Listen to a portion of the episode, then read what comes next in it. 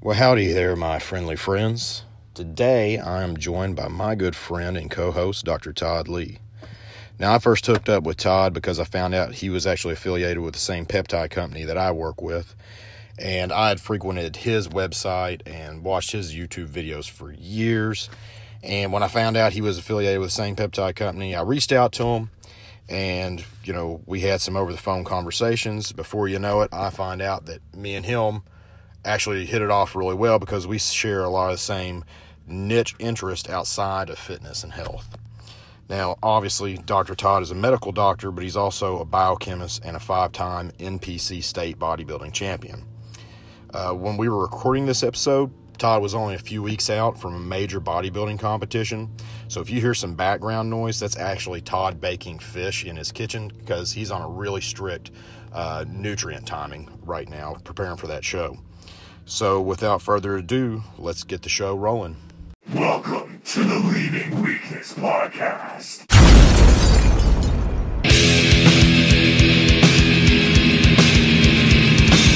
Kids are soft. You lack discipline. But I've got news for you. You're not gonna have your mommies run behind you anymore and wipe your little douches. Oh no, it's time now to turn this mush into muscles. So, uh, Dr. Todd, for the people that have been living under a rock and don't know who you are, can you tell everybody a little bit about yourself, you know, and kind of, you know, what you do and your credentials? Okay. Um, you know, it's difficult to talk about yourself in 2019 America because no matter what, if you say anything positive, then the insecure perceive you as arrogant. That supposedly an accurate self assessment is called humility.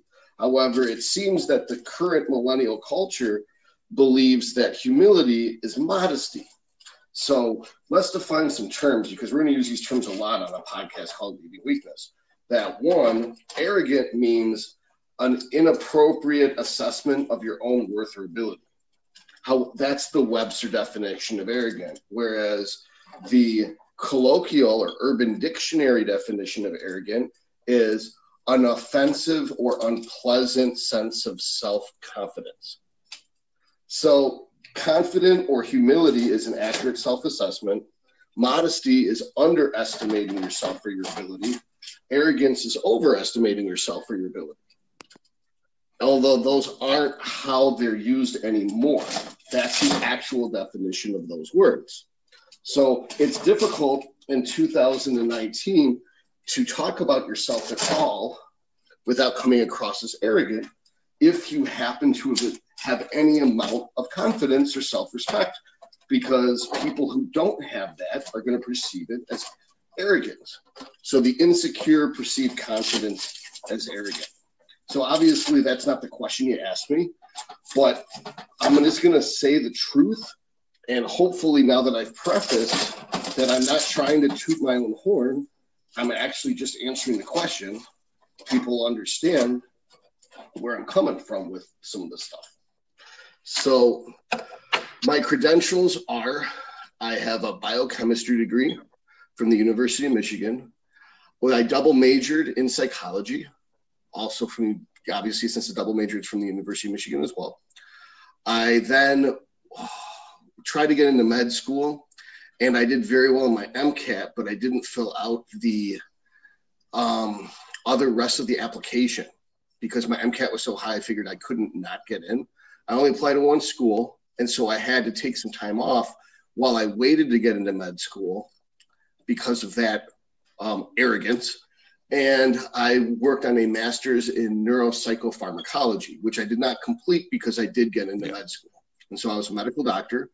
I was going to go into neurosurgery, and I did some neurosurgery in um, med school at Henry Ford Hospital.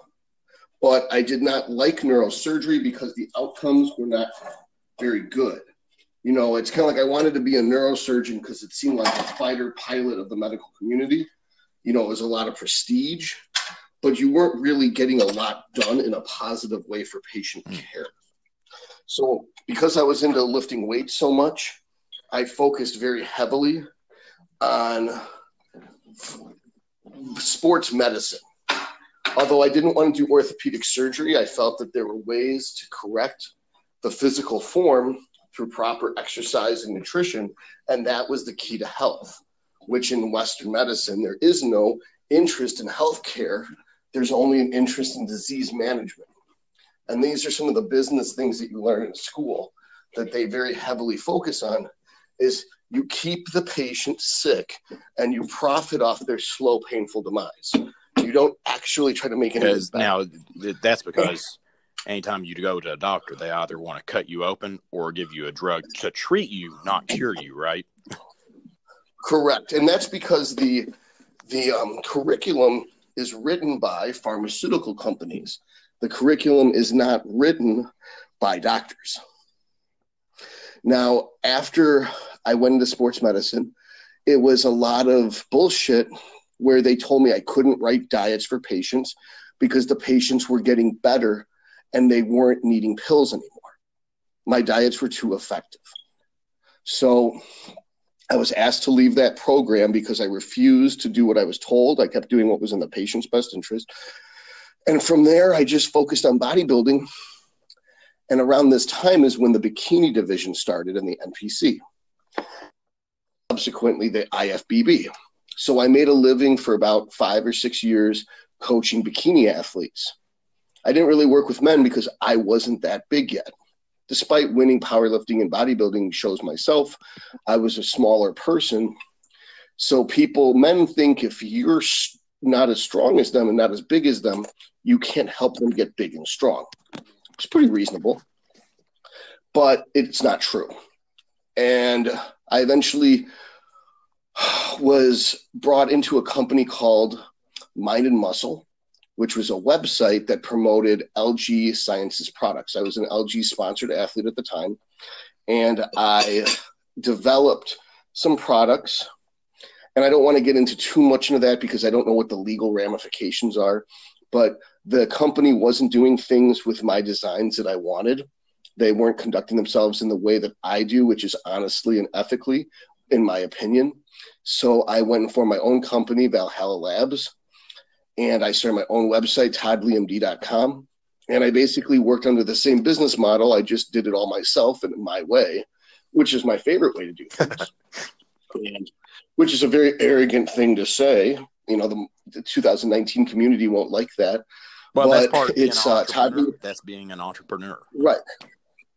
Is well, entrepreneurs are very not in fashion right now because it's not about whining with your hand out and asking for equality. It's about stepping up and doing what's right and being the best that you can be. And we live in a mediocrity, not a meritocracy, where the mighty are brought low so the meek can inherit the earth. So the website's toddleemd.com, and I have coaching programs on there, free articles, and free videos on a number, a plethora of bodybuilding and health related topics from blood pressure to training to nutrition to supplement per, um, ingredient review. And then there's also the Valhalla Labs product line, which is the products I designed for my coaching clients to help them achieve their goals, whether it's normal fat loss whether it's just recreational bodybuilding or if, but really they're designed for competition bodybuilding. Whereas very few over the over the counter supplements are actually compatible with a real bodybuilding program. These supplements were designed for actual competition. Yeah, and you and you so, actually uh, just to stop you real quick. I mean, you sent me a really nice care package a couple weeks ago, so I would have an understanding of some of your products before we did the, the podcast, and I really appreciate that. And I will say, not just because I'm you know trying to jerk you off or anything or, or just trying to suck up since you're because you're doing the podcast but your supplements really do stand out from the other ones and i mean there's one particular one that you sent me called dragon dreams. Holy shit man.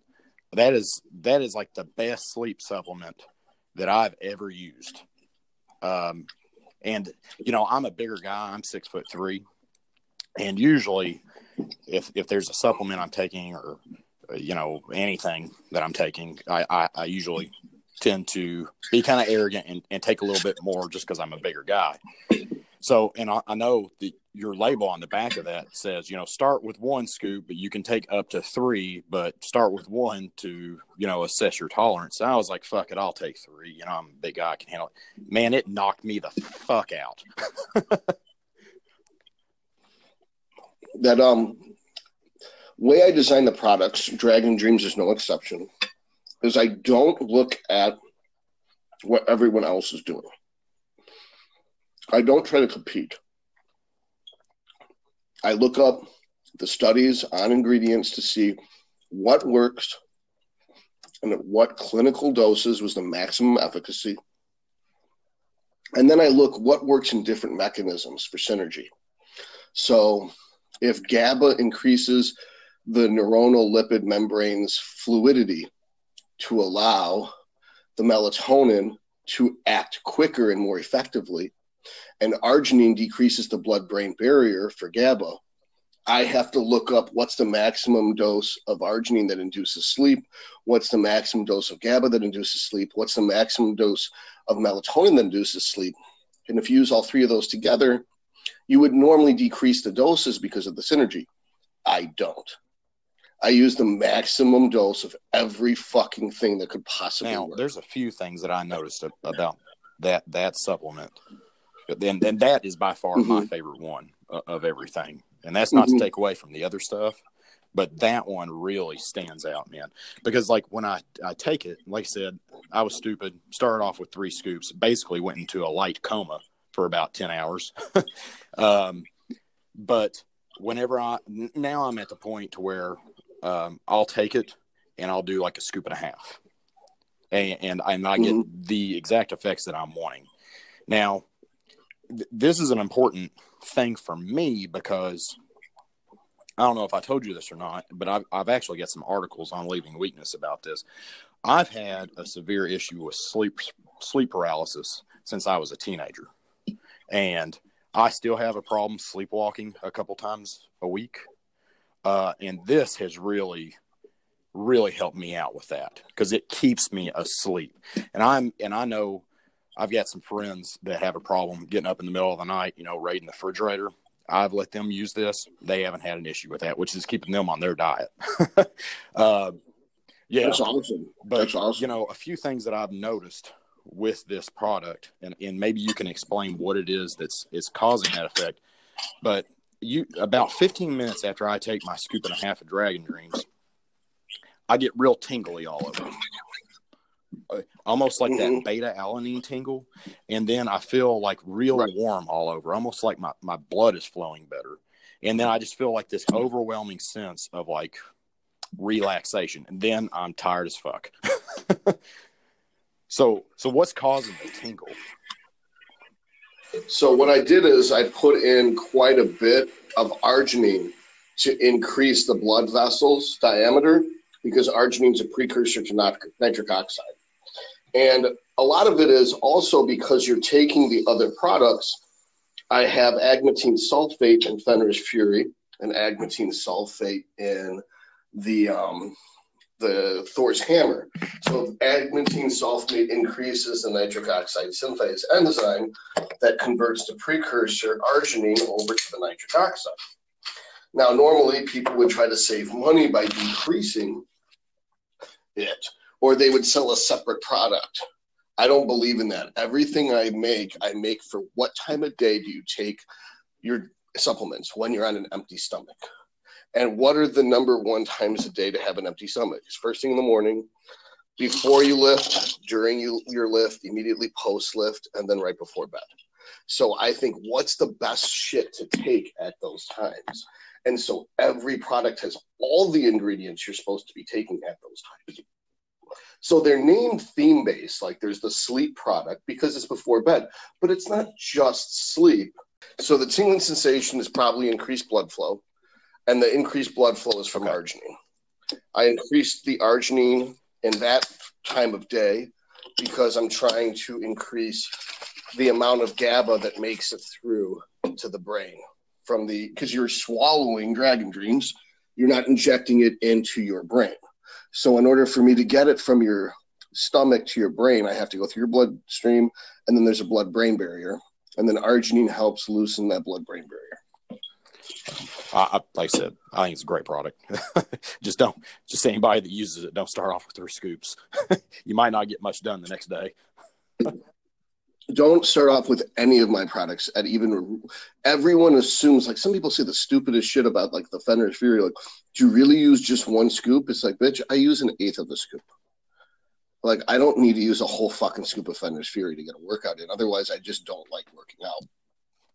That like one scoop is for like a 250 pound dude who just came off of a 12 hour shift. Common sense and moderation are not American qualities anymore that you use the least amount of anything to get the job done. If your gun has 17 bullets, you use one bullet to the temple to kill somebody. You don't empty the clip into somebody. So likewise, if you use a whole scoop of Fenris Fury on your first work, yeah, that's not wise you should use the least amount of whatever you need in order to get the job. Yeah, done. so like a like a smaller guy that I personally feel does not need a full scoop of that shit. Like a full scoop is for like a guy my size. well, it has to do with tolerance and total muscle mass. So someone could be six four and 250 and have 40 pounds of muscle on them, or someone could be five four and 180 and have 100 pounds of muscle on them it's just about how much muscle do you have because the pump products are to make the muscles pumped. A pre workout is to give you a good workout. A pre workout is not to make you cracked out so you can suffer through a shitty workout because you hate working out. Yeah. Well, the other thing that I think that you've got, well, that stands out to me, anyways, is your multivitamin product's actually a pretty fucking great multivitamin. Uh, and that's a, that's the one thing I don't know if you agree with this or not, but I feel like people focus too much on like pre workouts and BCAs and all this other shit. When I think like the minerals and things like that you're putting in your body and vitamin D and things like that are way more important. I mean, do you agree with that?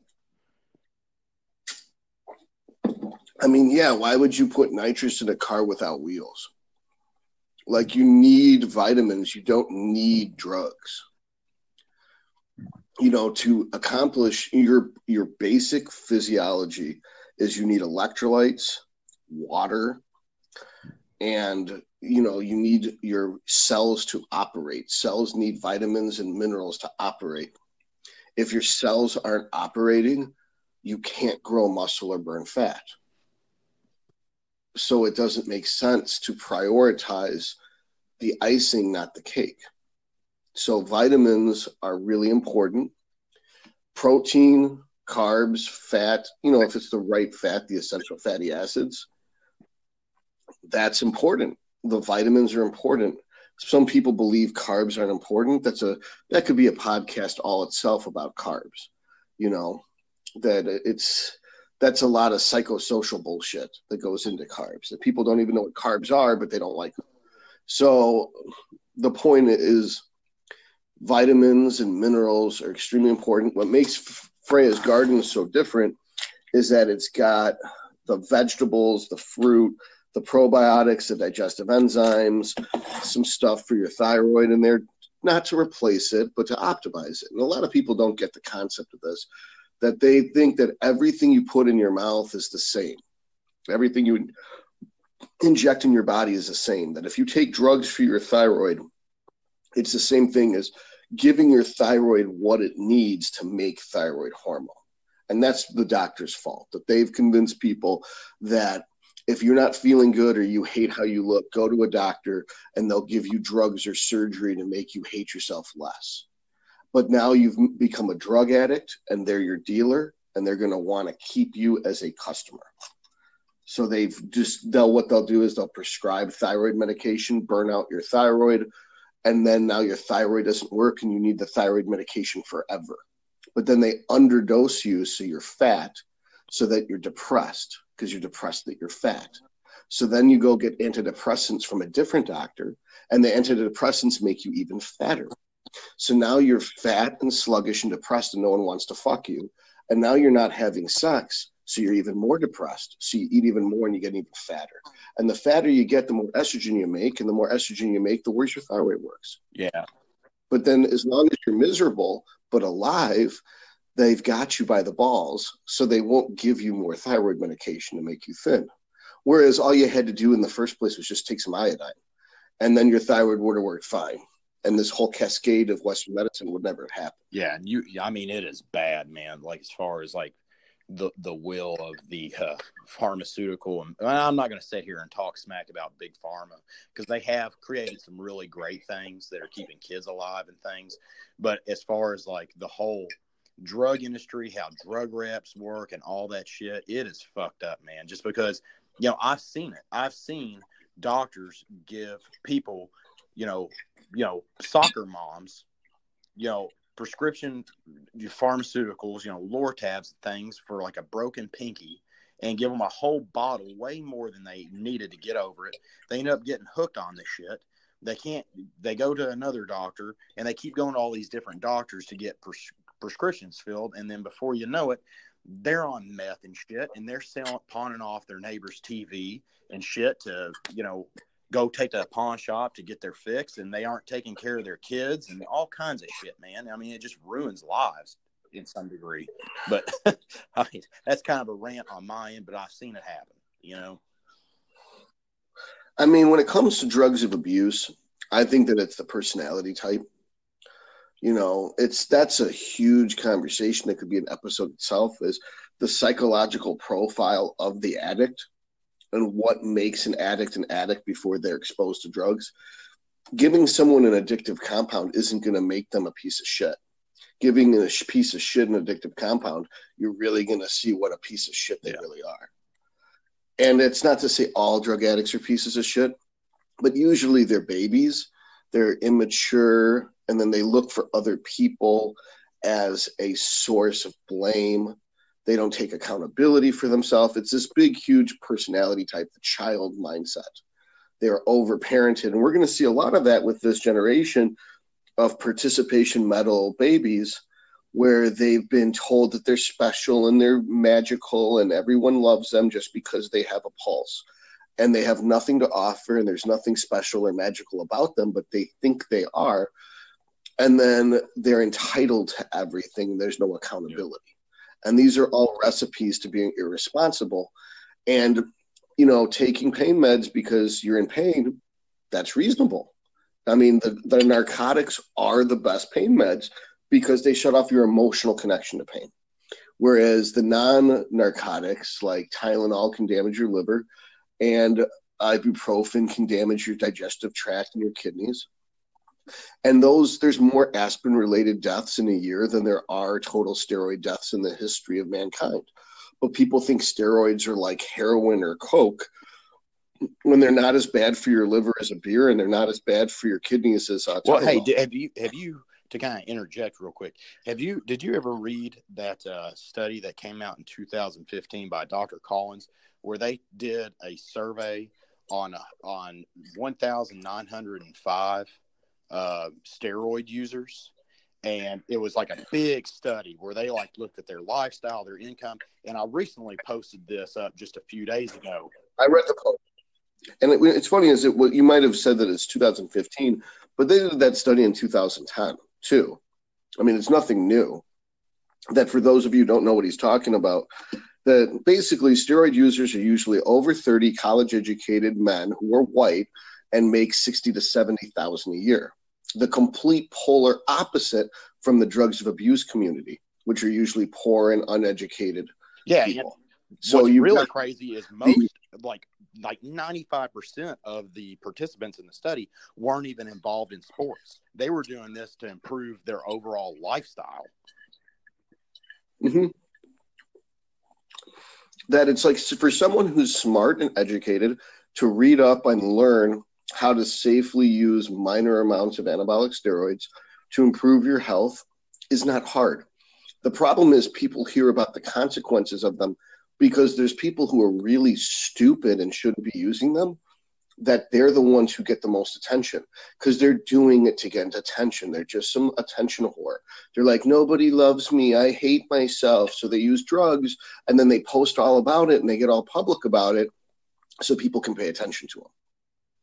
A self respecting, reasonable person wouldn't want everyone to know that they're using anabolics. They would just use them and keep it to themselves. And since they wouldn't fuck up, there wouldn't be any drama. Yeah, I mean, man, I'll, I'll be honest with you. You know, I've I've been using hormones for probably about three years now, and you know, I, I'm 32 right now, so I and I spent probably two years learning everything I could about steroids, the ancillaries that are supposed to go with it, and how to cycle correctly. I did all that research. I even read the book. Um, I don't know if you remember that book from the 90s, Building the Perfect Beast. But I even bought, you know, downloaded a copy of that and read that son of a bitch three times. because I was like, if I'm going to do this, I want to make sure I do it right. And it is that is the the thing for anybody who's even thinking about going down that path. It is definitely not for the faint of intelligence, and it's not for um, the shallow of wallets because it can get expensive if done properly. I mean,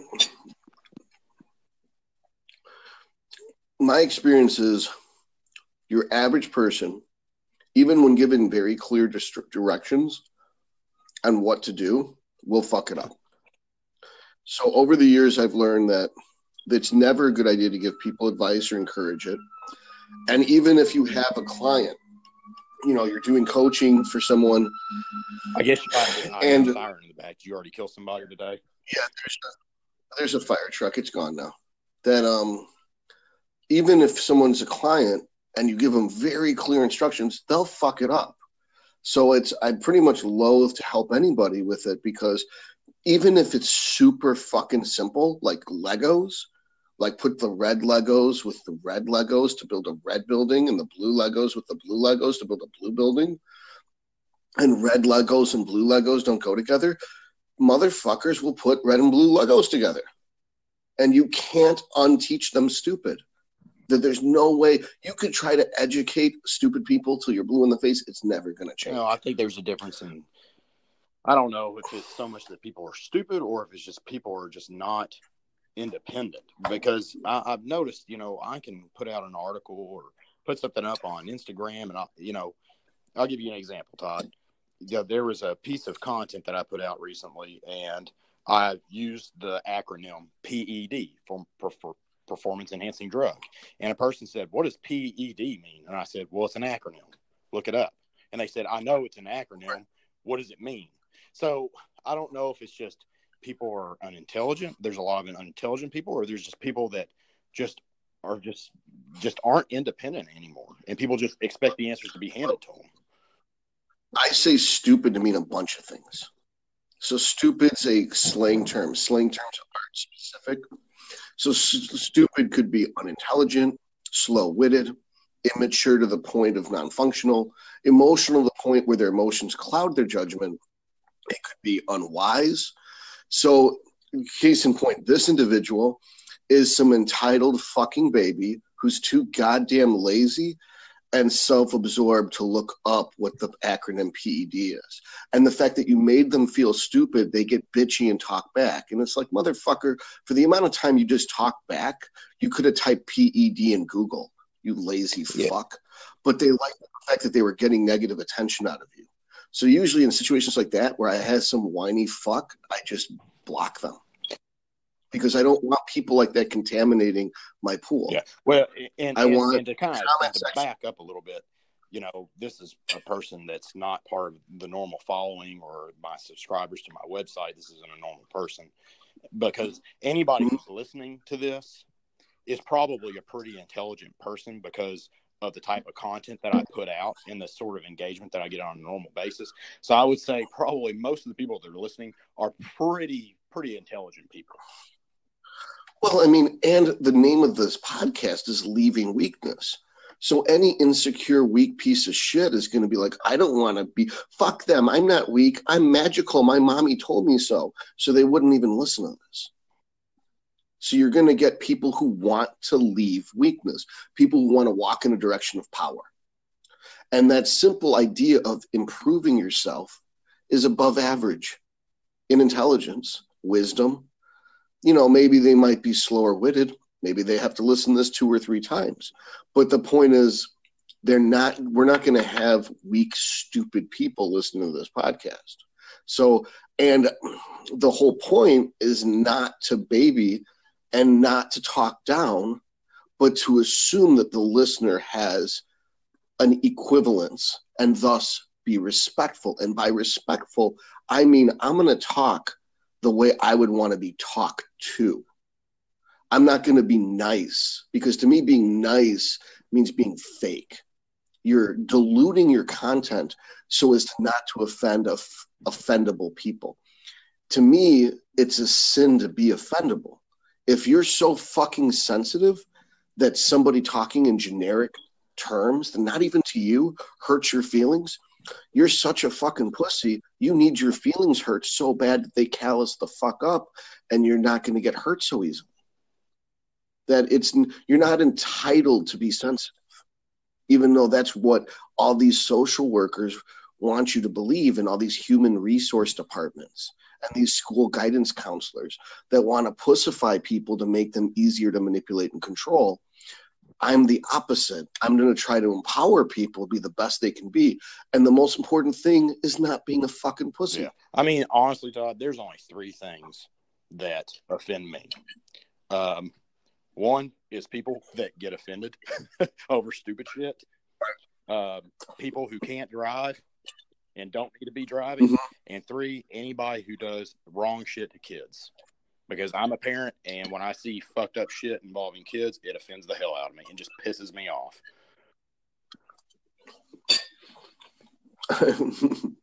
Those are reasonable.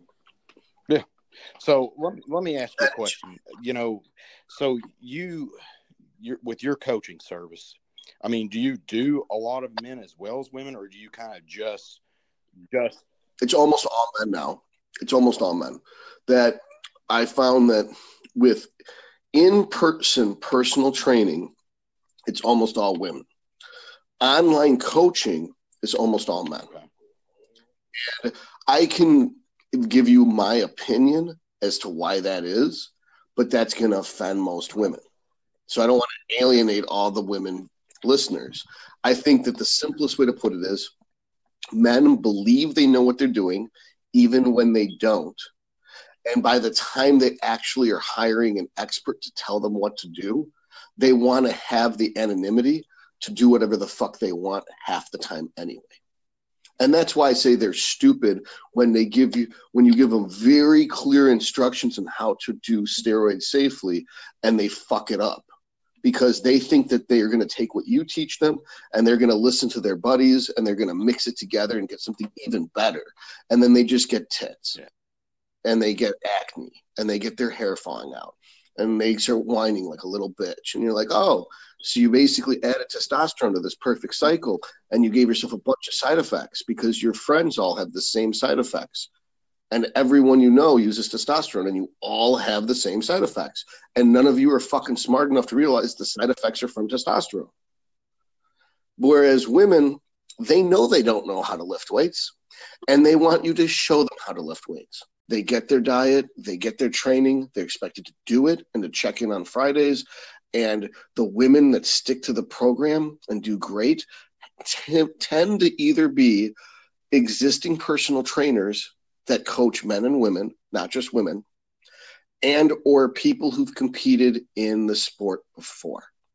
They tend to do really well that if a lot of women hire a coach or a trainer because they're expecting to get a cheerleader and there may be a lot of cheerleaders out there who claim to be coaches, but anybody who's actually played sports or seen a football movie and saw how the coach actually coaches people, they're not a fucking cheerleader. That they call you on your shit. They point out when you're not trying your hardest. They tell you when you're not doing a good job so you can improve on your weaknesses. It's not their job to build you up. You're supposed to have confidence You're supposed to believe in your spouse. You're supposed to know that you can succeed as long as you have the appropriate tools. The coach's job is to give you the playbook, and your job is to run those plays. To use a military example, the drill sergeant comes up with the drills and makes sure your ass does the fucking drills. Your drill sergeant doesn't tell you you look pretty and brush your hair at night. And, you know, that's not a popular American way of doing things. That you'll get more honey, you'll get more flies with honey than you will with vinegar. It's like, I don't want any fucking flies. I want champions. So that's why I just approach it like I'm going to make some special forces troops out of the regular human population. And that's the goal. So, what is Valhalla Labs like? Has Viking themes as the main apparent, right? It's not um, My Little Pony themed. It's fucking Vikings. Vikings are badasses. If you want to be a badass, then Vik then Valhalla Labs is the right supplement company, and I'd be the right coach. If you want to be My Little Pony, then there might be a coach that's a cheerleader that's going to tell you you're pretty and you're doing a great job, no matter how shitty you're doing.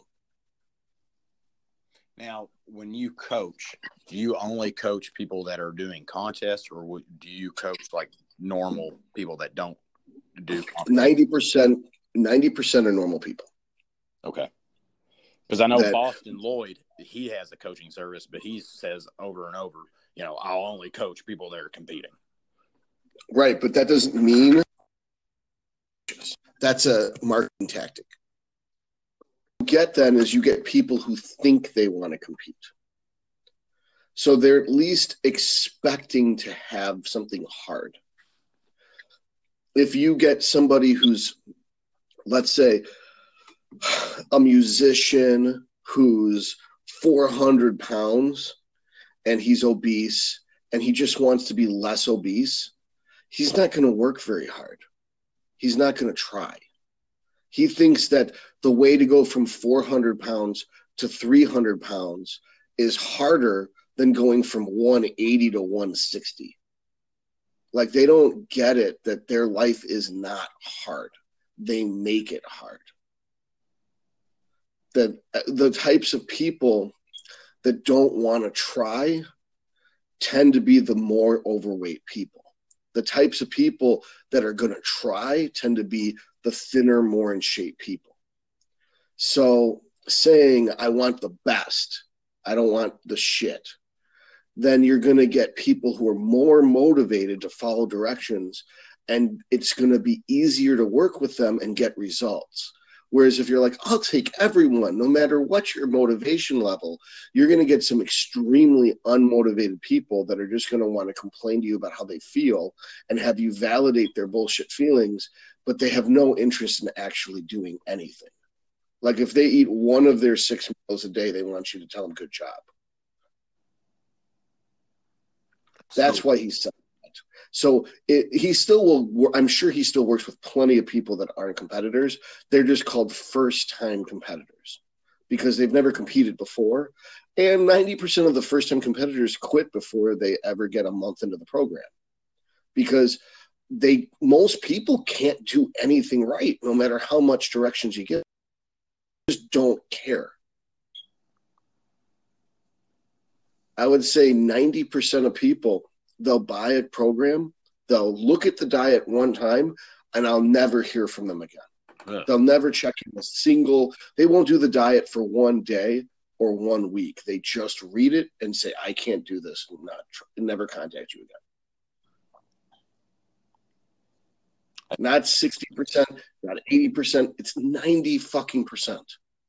That's sad. It's pathetic. It's America. That America has become so weak and so helpless and so entitled that they can't do a fucking thing for themselves, even if their life depends on it. And that's not me not being patriotic. That's me being ashamed of how things have gotten. Because, in my opinion, it's all of this social progress and these social workers teaching people to express their feelings and to indulge in their self-hatred and to wallow in self-pity has created generations of losers raising people children to grow up to be fucking entitled losers. That nobody tries anymore at anything. The concept that good things come from hard work and nothing in life is free are things that kids aren't taught anymore because at Taco Bell, smiles are free.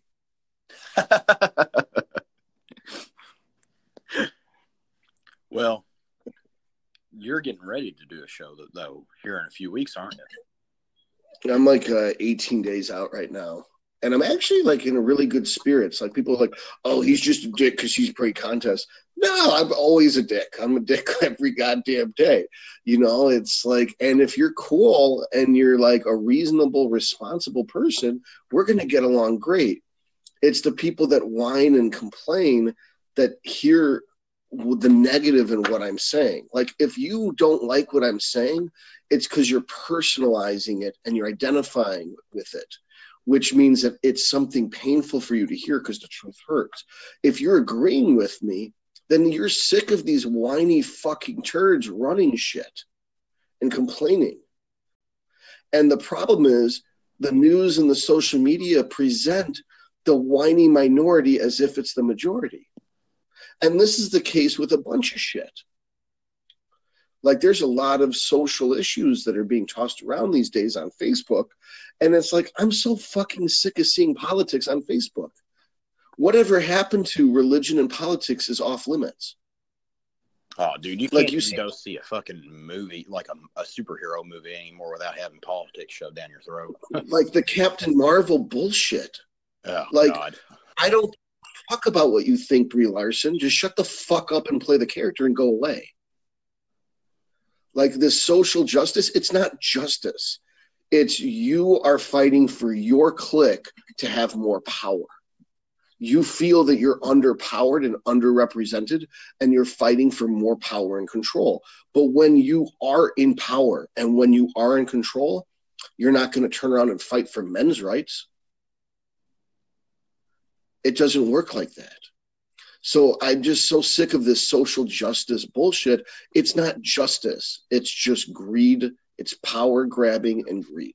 It's fucked up many as many fucked up issues that are going on. It just kind of like a guy taking a little bit of testosterone is like the least of the problems.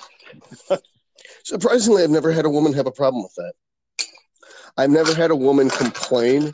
I had a really stupid woman once think that steroids made your dick smaller.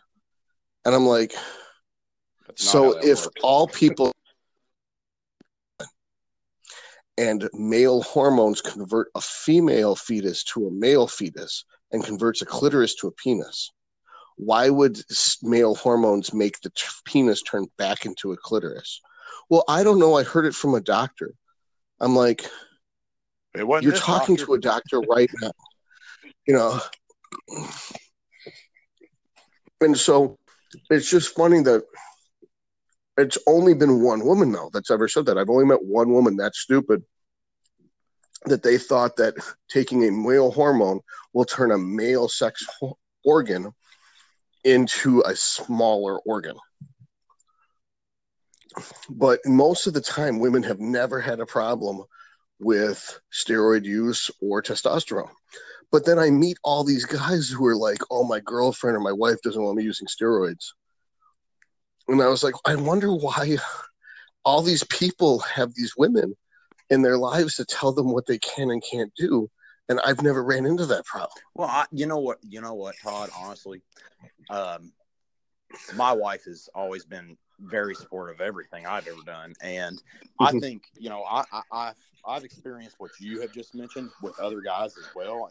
I've got a buddy that hides his fucking stuff that he uses in fucking yogurt uh, containers in his fridge because that's the one thing his fucking wife won't use. And I'm like, dude, why would you do that? Just have the talk with her and say this is something I want to do and let her know that it's safe, you know, and and that you know what you're doing. Just be honest. I think a lot of things. I think a lot of guys put them in, in themselves in bad situations and bad situations it, it, it, just because they're not honest with the people in their life. Well, I mean, yeah, honesty is really important. And I'm a very honest person, which is the source of why people like me and the source of why people don't like me is that I'm extremely honest. I say exactly the, what the truth is. And this is where it becomes the big difference. Men tend to hear what I'm saying and realize that even if they don't understand what I'm saying, they can tell I'm smarter than them and they should listen. Whereas I find that a lot of women, if they don't understand what you're saying, they think that you're trying to deceive them and then they disbelieve everything you say. So I think that if a woman doesn't understand the argument for why steroids are safe because it's too much science and they don't have the attention span, then they're just going to divert to what they believe because that's what the first thing they heard. Most people just believe the first thing they heard, assume it's true. If it's simple, like steroids are bad. Okay, that's simple. I believe it. Steroids are not bad for these reasons. It's that stupid people using steroids hurt themselves because they're not smart enough to use them correctly. That then what happens is women, that's just too much listening. They don't believe it's true because it sounds like it's a deception or control. So they just just are skeptical and discredit it.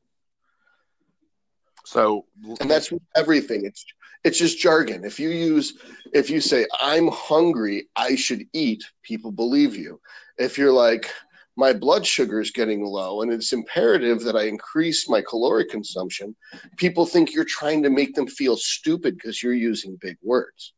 So you have to go out of your way to accommodate them by talking down to them to make them feel like you're not talking down to them. So, speaking of drugs and caloric intake.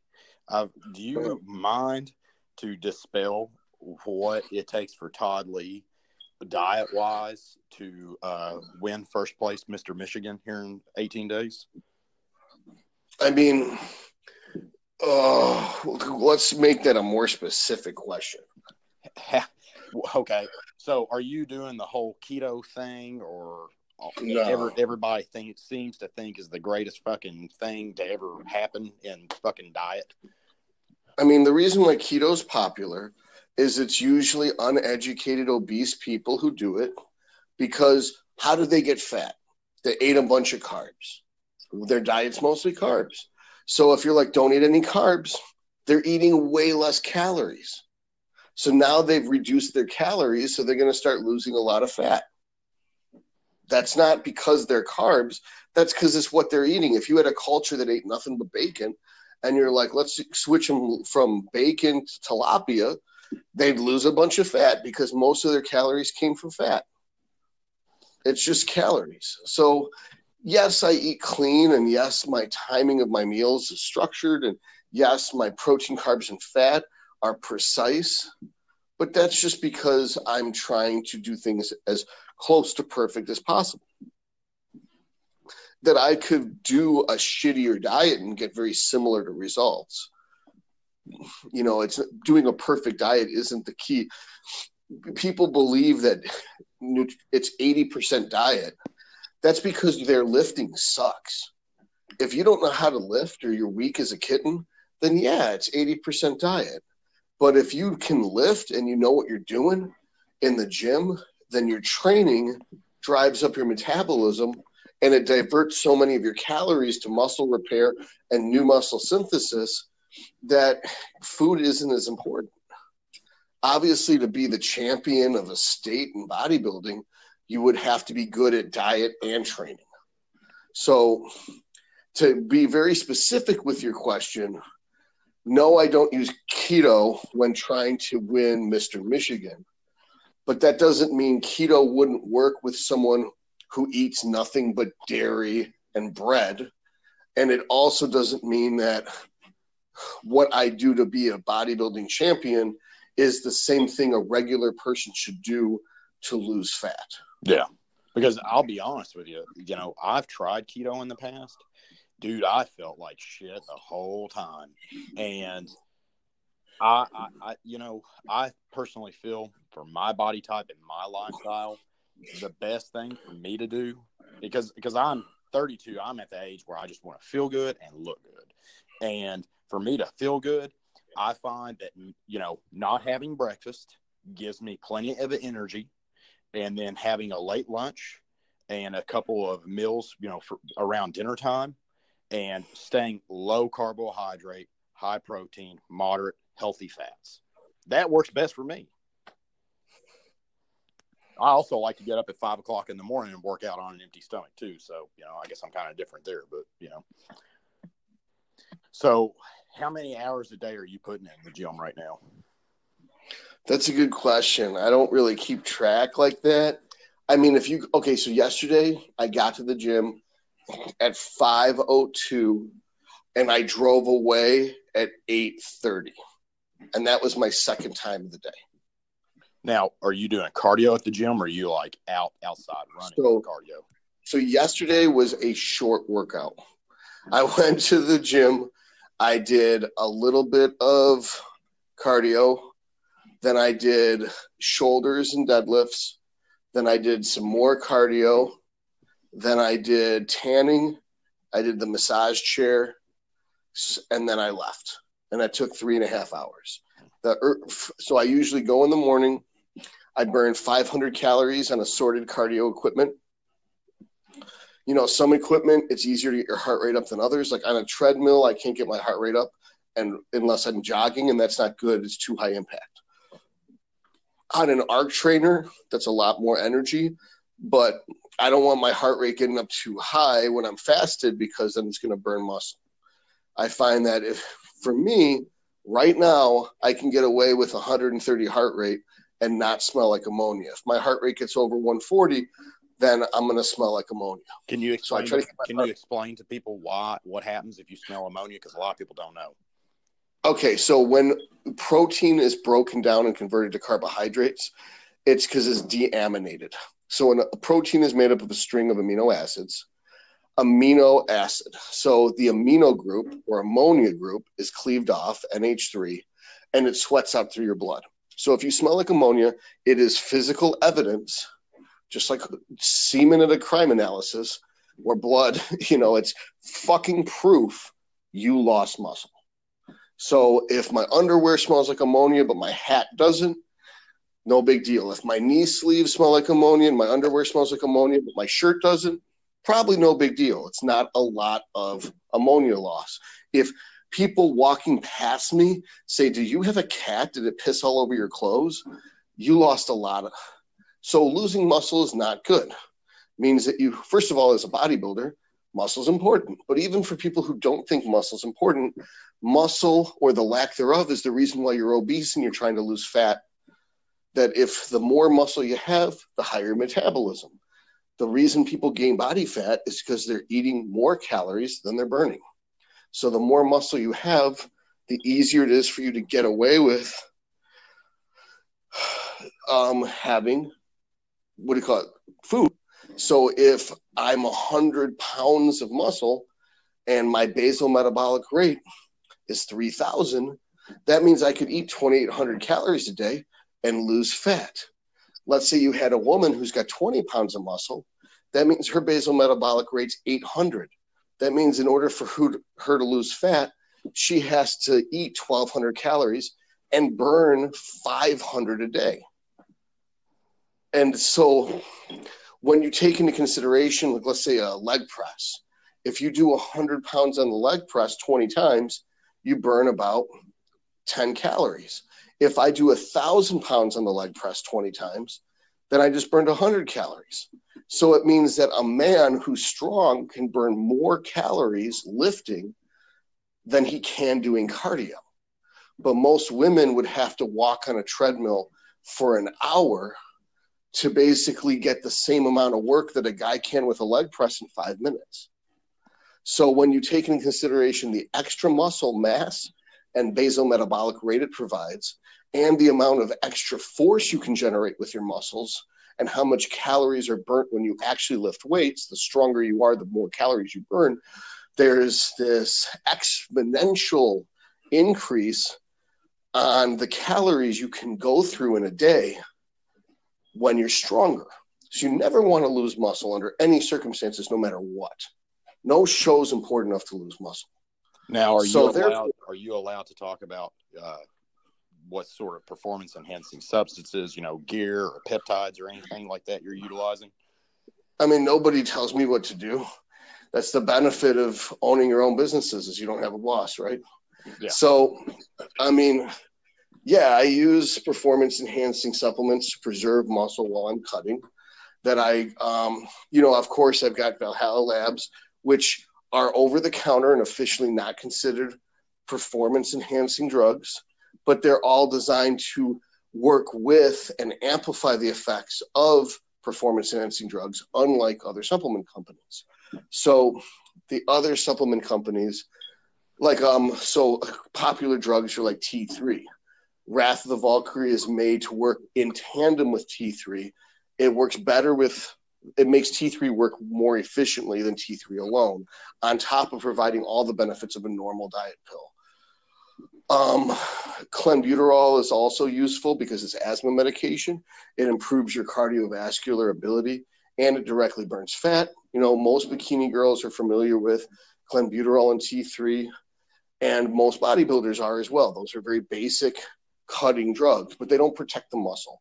So, anabolic drugs that people use before a show are typically trenbolone for men and Winstrol. The advantages of these are multifarious. That um, specifically, Winstrol prevents cortisol from being released from the adrenal gland. Cortisol directly eats at the muscle tissue. So, by preventing the cortisol from being released, there's no way for your body to generate energy from muscle tissue. So, we were talking about the ammonia spell earlier. The higher your heart rate goes, the more of your percentage of calories burned comes from carbohydrate sources than fat sources. So what happens is your body starts breaking down protein, amino acids, to make the carbohydrates, and then you get the ammonia smell. By having Winstrol, you prevent the cortisol from being released. It's much harder for your body to generate energy from amino acids unless it's in your liver. And therefore, you just hit a wall much quicker when you do higher intensity things. You know, a lot of times people at this phase try to do higher reps. I find that because you have no carbs, you can't really do more than 12 reps. It doesn't matter how heavy it is. You hit this 12 rep barrier, it could be 100 pounds. You normally, let's you could do 275 for 12 reps, no problem. You can't do 14 reps with 100 pounds, but you can still do 12 reps with 275. It's like for some reason there's a magical barrier at the 12 rep point, and that's because you're switching over from creatine phosphates over to carbohydrate glycolysis, and you don't have enough carbohydrates for glycolysis. So you were saying about mus anabolics preserving tissue. You can't use anabolics in a woman because, as we talked about earlier, all people start as a female, and then androgens or male hormones convert a female to a male. So if you give a woman, even an adult woman, androgens, it starts to slowly convert her to a man and makes him ugly. So you don't want to be ugly just to do about a bikini contest. Obviously, as a man, the more androgens you take, the more masculine you look, the more attractive your face looks. So it's like as you use anabolics over the span of five or 10 years, you will have a more masculine look to your face. Mhm. Some people may not like that because they don't like masculine looks. Like men don't think they get look better looking, but and they don't look pretty. You know, you're not going to look like um, Zac Efron, but you will look more like the Mountain on Game of Thrones, or more like the Hound on Game of Thrones. And it's like, who did Sansa talk to at the party? Did she talk to Gendry? No, she talked to the Hound. Because it doesn't really matter if you've got a pretty face. What matters is how masculine you are, is what's going to attract the females. And just like being feminine is what attracts males.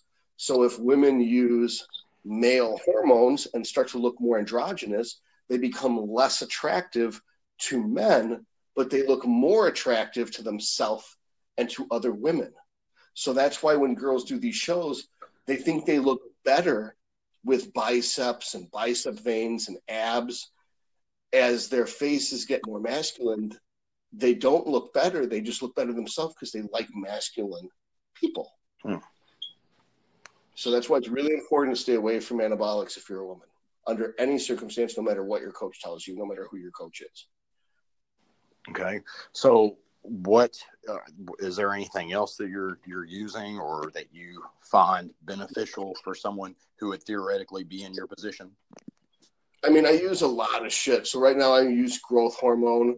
I'm using growth hormone fragment 176, 191 for the first time. That's special because growth it's the last 15 amino acids of growth hormone. So it binds to the fat burning effect of growth hormone, but not doesn't have the other effects of growth hormone. So it's a way of if you can't afford more growth hormone, you can use the GH fragment to make up the difference. Now that, that, And- that that's a peptide though, so it's not Yeah. I got that from Optimized Peptides, is who I go through. It's a company I'm affiliated with. They have really good products, and the code is Todd10. And I also use IGF-1 LR3 from them, which is really useful. It helped me keep my size. In fact, when I was 186, my arms, okay, so I was at 200 pounds, my arms were the biggest they'd ever been. It was 17 inches and 11 sixteenths. Yes, I measure to the 16th because the arms are the first indicator you're losing muscle is your arms. And I do not want to lose muscle. So there was some fat, so it's understandable they're going to decrease a little bit. By the time I was at 186, they were down to 17.5. By the time I was down to 184, they were down to 17. I started using IGF 1 LR3. I was 174. They're back up to 17.5. Jesus. So even though I lost 10 pounds, I gained back the size of my arms I was losing. Now IGF one LR three is notorious for being fake though, as far as peptides go. What's funny is the thing with optimized peptides is they actually triple check the ingredients of all their products. They send it to multiple labs and pay a fortune to make sure that these products are real. And I saw the actual test results, like really fancy spectrometer shit that's over anyone but a PhD level's head. And it showed equivalency between I believe it's called Imicrelex, which is the prescription IGF 1 LR3, and optimized peptides IGF 1 LR3. And I've been using IGF 1 LR3 for 10 years off and on.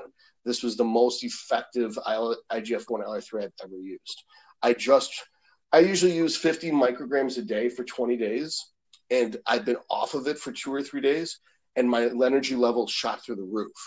And the reason is IGF 1 LR3 drives so much muscle synthesis even when you're in a calorie deficit your calories are going towards muscle synthesis.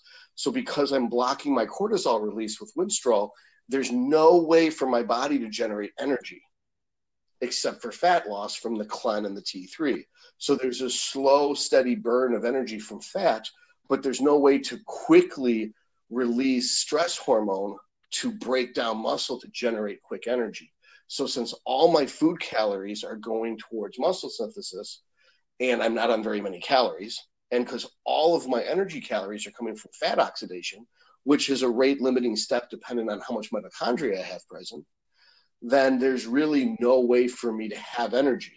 Now that the LR3 is out of my system, my body isn't diverting energy towards muscle protein synthesis, and now my food calories are going towards actual energy for me to get through my workouts in my day. Shit. So, yeah, LR3 is really powerful for either fat loss or for muscle building, but you pretty much have to go three weeks on, three weeks off, alternating. And that, but And- that's that's one of the ones that I think you told me actually has to uh, be. It can't be reconstituted with regular backwater, or It, it can, it can. You just lose ten percent. That so if you have one milligram of IGF one LR3, you're only going to get 900 micrograms if you use backwater. But if you use an acetic acid solution, basically a mixture of vinegar and backwater, then you'll get the full 1,000 micrograms. Yeah, I'm. I actually think I saw that on Optimized Peptide site uh, where they sell the backwater and the acetic acid water. I'm using uh, CJC 1295 with the drug affinity complex with ipamorelin for kind of like a growth hormone anti-aging stack, and they're working awesome.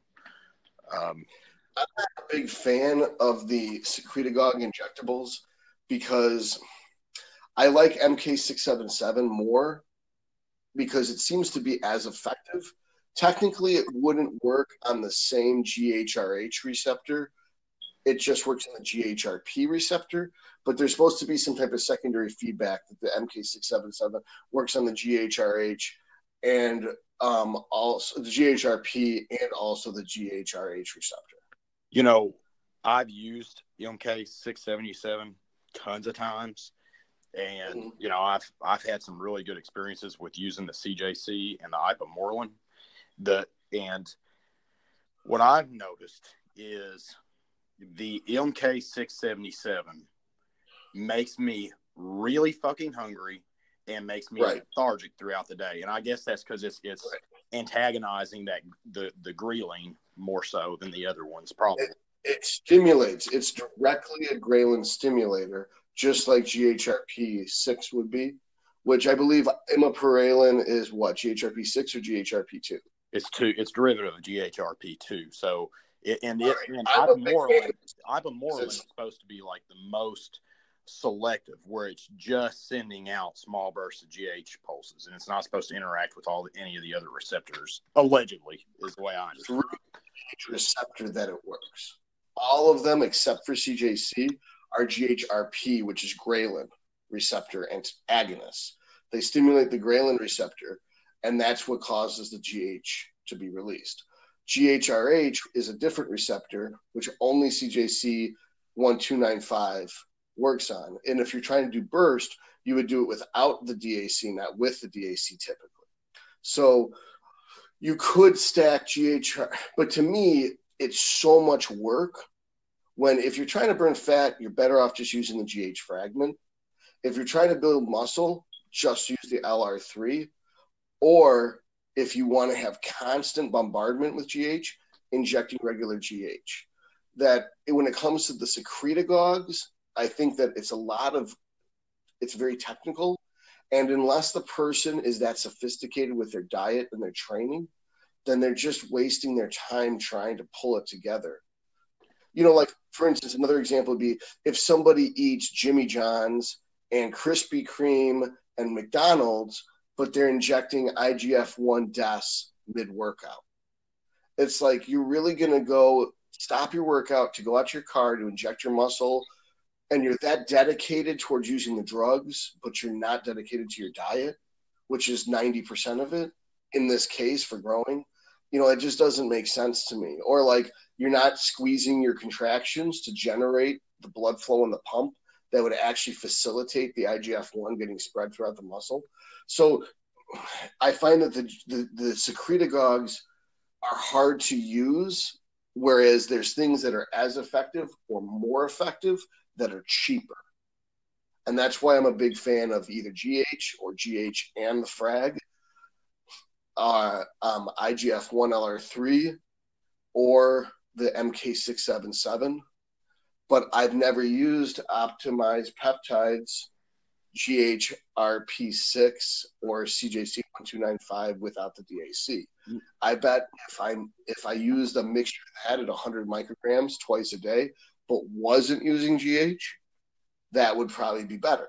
Yeah, I what I do is that 1295, uh, CJC 1295 with the drug affinity complex because for anybody that doesn't know what the the DAC is, that allows that that compound to stay in your system a lot longer with so you don't have to use it throughout the day multiple times. So you can actually use the cjc 1295 with the drug affinity complex or dac once every four to five days and it'll stay in your system. So what i've noticed is that that 1295 gives me the benefits of MK six seven seven without all the fucking hunger side effects. But see, with me, my issue when I'm trying to grow is I can't eat enough to grow. Oh God, then MK six seventy seven is your ticket then. Most people that you wouldn't use a secretagogue or pulsatile GH release when you're cutting because you'd be using the fragment for fat loss. Yeah. So you wouldn't you, you'd use either MK677 in the off season or you'd use a GH and GH fragment pre-contest. Yeah. There'd be no reason to now if my understanding is if you're stimulating the GHRH receptor perpetually, you won't get pulsatile release. You desensitize it. What I want out the DAC? well, what I all one thing I do know is I've talked to several people that have used the GHRP six, and they have told me that it makes them almost unbearably hungry. Right, because the GHRP6, like MK677, is a ghrelin agonist, a synthetic ghrelin. You're injecting the hunger hormone right into your body, which goes right to your brain and makes you starving. like I, I actually talked to a guy on Instagram the other day because you know he was telling me like the difference between the GHRP two and the GHRP six, and he basically said the six made him so damn hungry he probably would have eaten the drywall out of his house if he ran out of food. Like it just like that's all you think about. And I was like, Jesus, that's just fucking miserable. But some people Right. need to gain weight, so which is why I use melanotan with those. If I was going to inject GHRP6, I would put melanotan in the same syringe so that on top of being insanely hungry, I'm incredibly nauseous at the same time. yeah. I just So way, I just used, can- I just used Melanotan too for the first time a few days ago, and I used a small amount because I'm really fair skinned. I used like 50 micrograms, and I even got kind of nauseated then. right, it's and I'll use a whole milligram. Jesus And that- Christ! so nauseous that any thought of food makes you want to throw up. And all you think about is food. So all you think about is food and all you think about is throwing up. And you're just, and that way, when you start to actually exercise, it takes the blood away from your intestines and puts it through your muscles. And it's the only time you're not in pain. Now, now for anybody listening, he's not talking about melatonin. He's talking about No. Melanotan two, which is a peptide that actually increases melanin in your skin to make you more tan. It's basically was developed at University of Arizona in 1995 to protect people from skin cancer. And the United States government banned it because there's so much money made by the pharmaceutical company letting people get skin cancer and then treating them for their skin cancer that it, it wasn't financially beneficial for people to actually not get skin cancer. So other countries that are civilized, like Scandinavian countries, Great Britain, Western Europe, that have fair people, but don't have for profit capitalist healthcare. They've got socialized medicine where the government loses money on people getting sick rather than makes money on people getting sick. They allow those people to inject this drug that basically is like a Kevlar vest against the skin damaging effects of the sun. But the way that it works isn't like sunblock. It doesn't just reflect the UV lights. It releases the melanin in the skin that turns brown when ultraviolet light hits it.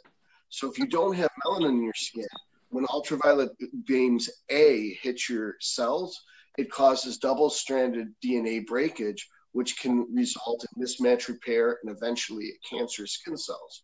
By releasing this melanin, the melanin absorbs the ultraviolet light and gets darker. So this is a thousand times more effective than tanning.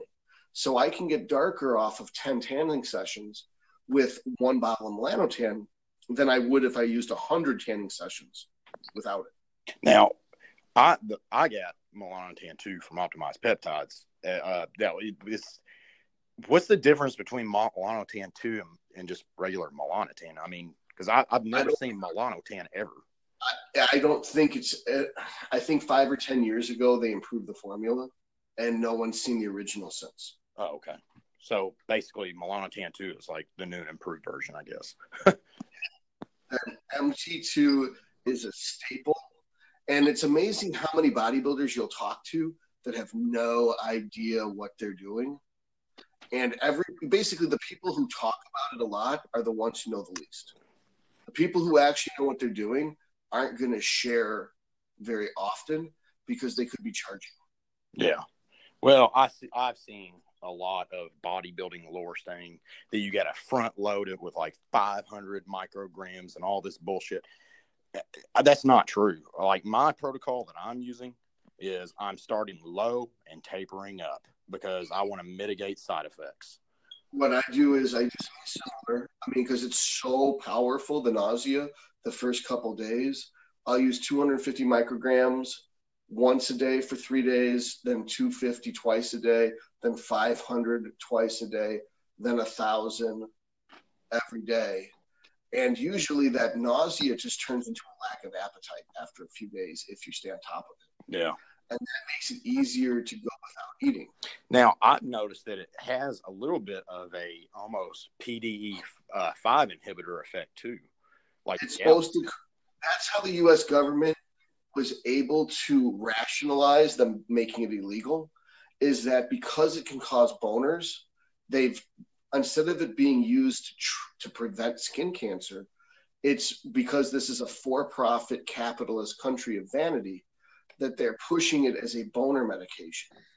So, so because it's been tied up for 15 years in testing on giving people boners without nausea, they can't separate the nausea from the boner effect. So therefore, it's never going to get released. And since it's never going to be released, it'll never be legal. And that way, they can keep as many people getting skin cancer as possible, so they can prescribe them um, skin cancer surgeries and skin cancer medications. Well, I don't think it's illegal. I think it's one of those things where you can use it if it's for research on your pet rat. It's right. well, great. That, I mean, it's not legal for you to purchase it and use it on yourself. It's gray market because it's a research chemical, and that it's illegal to sell it to someone for the purpose of them using it on themselves but it's not illegal for you to buy it for the purposes of yourself. So most of the peptide companies require you to check a box that says you intend this for research purposes only. But once that box checked, the the site's not legally responsible for what you actually use it for. Yeah. If they sold it to you under the auspice, you were going to use it appropriately. Whereas the point is, it's not dangerous. It's used all throughout Europe. It's just that the US government gets money from the pharmaceutical companies, and the pharmaceutical companies make chemotherapy. So if no one had cancer, they'd be losing a lot of money. So they want you to have cancer. Hey, man, I tell you what, half the shit that's illegal is nowhere near as uh, dangerous as Mountain Dew, right? or or or Bud Light. I don't have a problem with Mountain Dew. I have a problem with sugar. Yeah. That so sugar is an ingredient of Mountain Dew, and I think that sugar is a leading cause of death indirectly. I mean, heart disease, diabetes, diabetes leads to heart disease. All of, all of the major causes of death are metabolic illnesses, and all the metabolic illnesses are caused by obesity, and almost all obesity is due to sugar. So anything that's got sugar in it, it's worse for you than any steroid, PED, even overdosing on the shit. You can't shoot enough steroids to kill yourself. It's no. impossible. No, you'll just end up doing what Boston Lloyd does and waste a bunch of money on gear. yeah, it just all that happens is your body builds up a tolerance really quickly.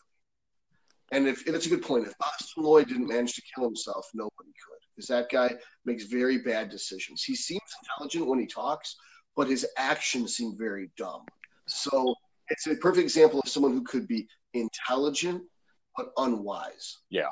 I mean, there's no reason to use three grams of testosterone a, re- a week. you know, do that, but I use zero. I use no testosterone. No, I don't use a single milligram.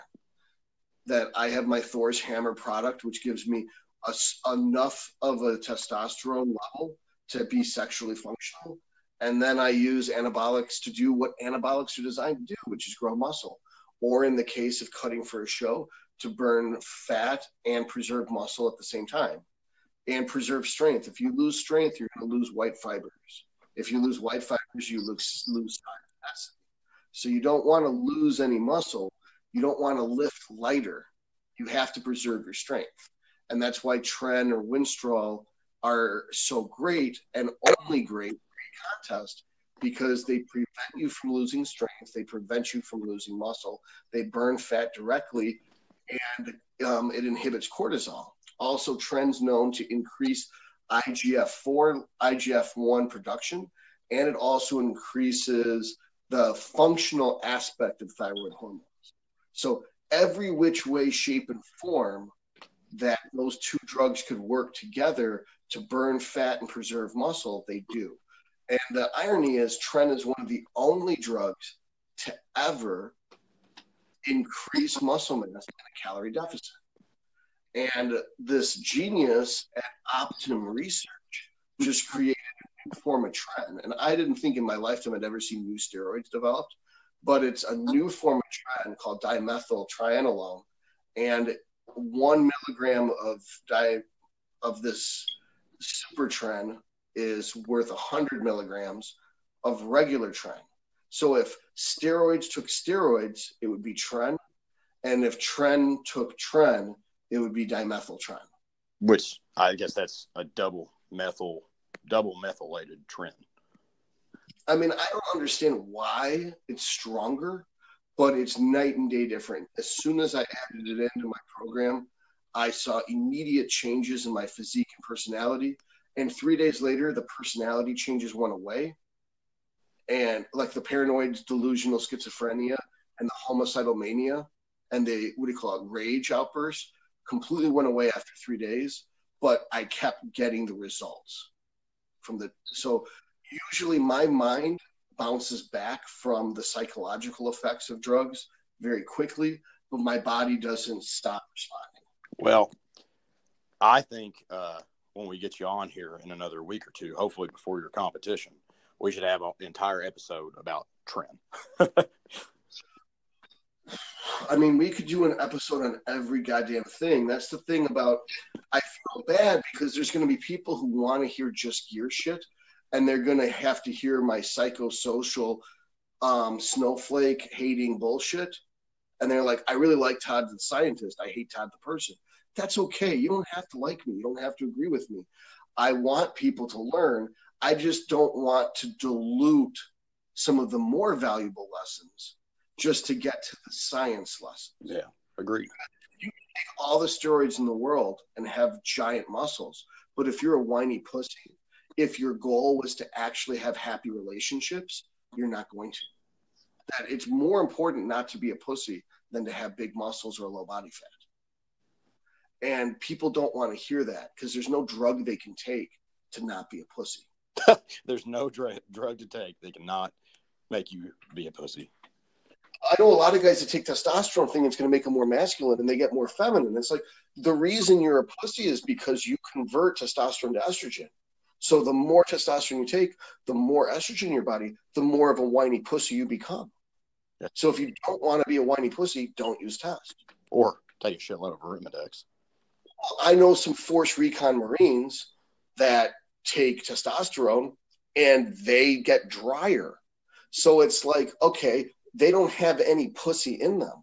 So giving them testosterone doesn't convert to estrogen, it converts to DHT. So the thing about testosterone is it's a pro hormone that could either be completely wet and feminine or it can completely be dry and masculine. You don't know what the fuck it's going to do. But whatever it does, it's going to be the opposite of what you're taking it for. Whereas if you choose an anabolic steroid that you know what it's going to do, then you actually get the results you're looking for. Yeah. Well, Todd, I'm, i want to go ahead and wrap this up here, and then All right. Um, so next week, uh, we'll go ahead and do another episode because I'm sure that people are definitely at least going to learn something from your content on here on these podcasts. Well, I hope so. I mean, it's just the thing is, I don't want it to just be my opinions. I want it to be us discussing stuff with other guests about all types of topics that are related to being the best person someone can be, whether it's accountability or force of will or physical form. The body is just a small portion of who you are. There's the mind and the soul too. Yeah, I'd also like to do an episode in the near future about entrepreneurship because that's that's my big thing. So, but uh, we'll go ahead and wrap it up here. And uh, I want to thank you for coming on, Todd. And uh, we'll talk to you soon. All right, cool, buddy. Thank you.